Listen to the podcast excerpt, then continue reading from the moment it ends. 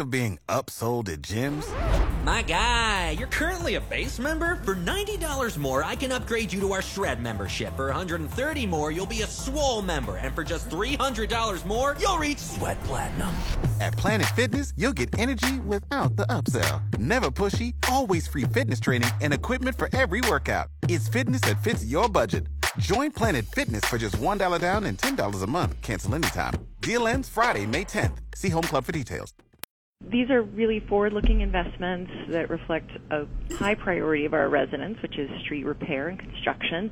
Um, we know that streets are really important infrastructure that helps support uh, quality of life and the safety of our, you know, commuting public. Um, they help create jobs and drive economic growth. So we know the many reasons why streets are important. And in this current environment, interest rates are a lot lower than the inflation rate um, and the price of construction costs. So we are borrowing some funds to build projects now that will allow us to save money um, because they would cost a lot more to build down the road. So we are um, very pleased and appreciative that the City Council approved this package. Uh, there will be repairs made across our city, and uh, we're very excited to get started with our construction season.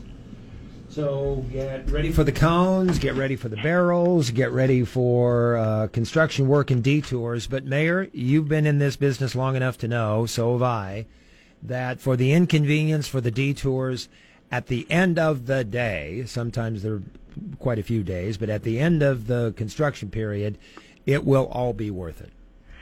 That's right. Uh, we are, you know, temporarily inconvenienced for a longer term gain, and we know this is a really important priority of the community, so we are eager to deliver on that priority and make improvements throughout the city. And it will be throughout the city. I had a little bit of difficulty hearing your response to my question, Mayor, but if, if you answered this, uh, my apologies. But uh, repairs will be going on all around the city uh, to various degrees, everything from uh, let's say, uh, a, a, full street replacement if it's in that bad a condition, to just some areas then being repaired? Yeah, we'll be utilizing these funds and other funds from the Lincoln on the Move program with um, voter approved dollars to make repairs throughout the community. Um, the vast majority of our Lincoln on the Move repairs will be in existing neighborhoods, but then also a quarter of those funds will go towards new growth projects that support the growth of our community. Um, right now, we've got projects that are um, planned for like South 48th from Highway 2 to Pioneers. We've got things going on in the Union College neighborhood, um, Salt Creek neighborhood on South 8th Street, and then also over in the Capitol Beach neighborhood, we've got some improvements already underway. Uh, so, you know, in the coming weeks, you'll see more action uh, around South 9th Street and near Culler Middle School in that neighborhood, in the Huntington neighborhood. Um, you know, north and south, we, we are trying to get to as many high priority projects um, that have been the priorities for which have been informed by our, our, committee on transportation. They they have helped work with the department. This is a community committee that has helped oversee the deployment of dollars in a way that will maximize their efficiency and make sure that they're equitably distributed as we undertake these important repairs and, and construction work. Well, the calendar says it's spring, but it's construction season in Lincoln, Nebraska. That's right. We we're we're eager for this to to get started and have some good weather for our crews. And we just would ask that if you do see crews out in the roads and you see those orange cones, to please be patient and give them uh, some room. We want to make sure they're safe as they do their work too. Lincoln Mayor Leirion Gaylor Baird joining me on Lincoln Live. Uh, let's turn to the search for a new police chief mayor after hearing from focus groups made up of people in business, education, faith communities, neighborhoods, and law enforcement organizations. Uh, where is your search on finding Lincoln's next police chief? Yeah, we are moving full steam ahead. Yesterday, we closed the window for applicants to um, submit their applications, resumes, references to our search firm, and we're going to now be working with the Police Executive Research Forum to, that's our search firm, to uh, identify a set of candidates that we would invite for interviews. We expect those interviews will take place uh, late May, and we hope to have another, we will have another public forum after finalists are identified by our search committee, and then sometime in June, I'll be forwarding a nomination to the City Council for their approval, and there'll be a public hearing at that time as well.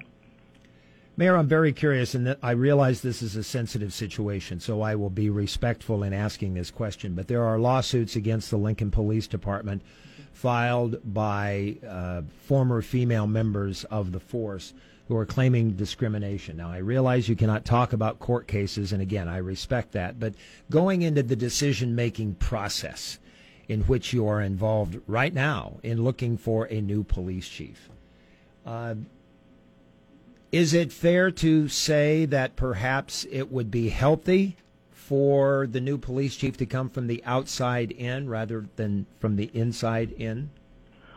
Well, we're looking, you know, far and wide, near and far, internally and externally for the best candidate. So it'll really come down to who applies, and I have not seen the list of applicants at this time, Dale. So um, I can't I can't speak to you know whether or not there is even an internal applicant, but um, whoever the person is, we want that person to represent the values of this administration and our wider community. Someone who is not only going to provide safety and trusted relationship building with our community members, but also within the department to help create a culture and, and you know, in, sort of enhance the culture of LPD so that it continues to be a place where uh, people can grow in their careers, feel safe and where they belong, and that their contribu- contributions are valued, and that their skills and talents are enhanced as they come up the ranks. On Lincoln Live today is Lincoln Mayor and Gaylor Baird. Now to COVID, the count, and the vaccines. Uh, vaccination numbers are up over 161,000 first doses, nearly 114,000 completed vaccinations. Uh, I looked at the numbers uh, at the large scale clinics, Mayor, and you uh, people in the community spoiled us with a few of those first large scale clinics at Pinnacle Bank Arena. I think they were cranking out 8,000 doses per clinic. Now it's down to about a thousand first and second doses. That was the case last Friday at PBA. Uh, Saturday at PBA, about 700 first doses were given, and the the drive-through clinics at Gateway Mall last week saw fewer than 600 total first cases, uh, rather first doses administered. I'm wondering if those numbers jump out at you, a significant reduction to some of those early large-scale clinics. Well, part of that's surely to be expected as we've received greater supply not only at the county but also through the federal retail pharmacy program and of course those drive-through testing sites being run by the Department of Health and Human Services at the state, you know, there are more options and choices for folks, and so more people have been getting the vaccine in our community, and I'm so proud of our community. We continue to lead the state in the percentage of population that's been fully vaccinated.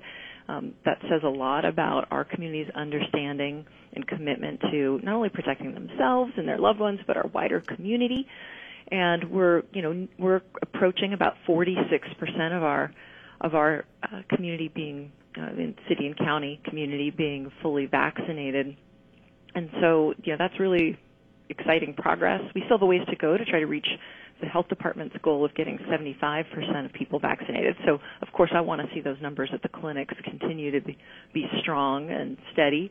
Um, but we know that we are making good progress. And we'll be talking about that later today at our briefing. We want to really encourage um, our younger folks who've been eligible for a shorter period of time to get their shots. Uh, the health department's working really hard with schools and universities.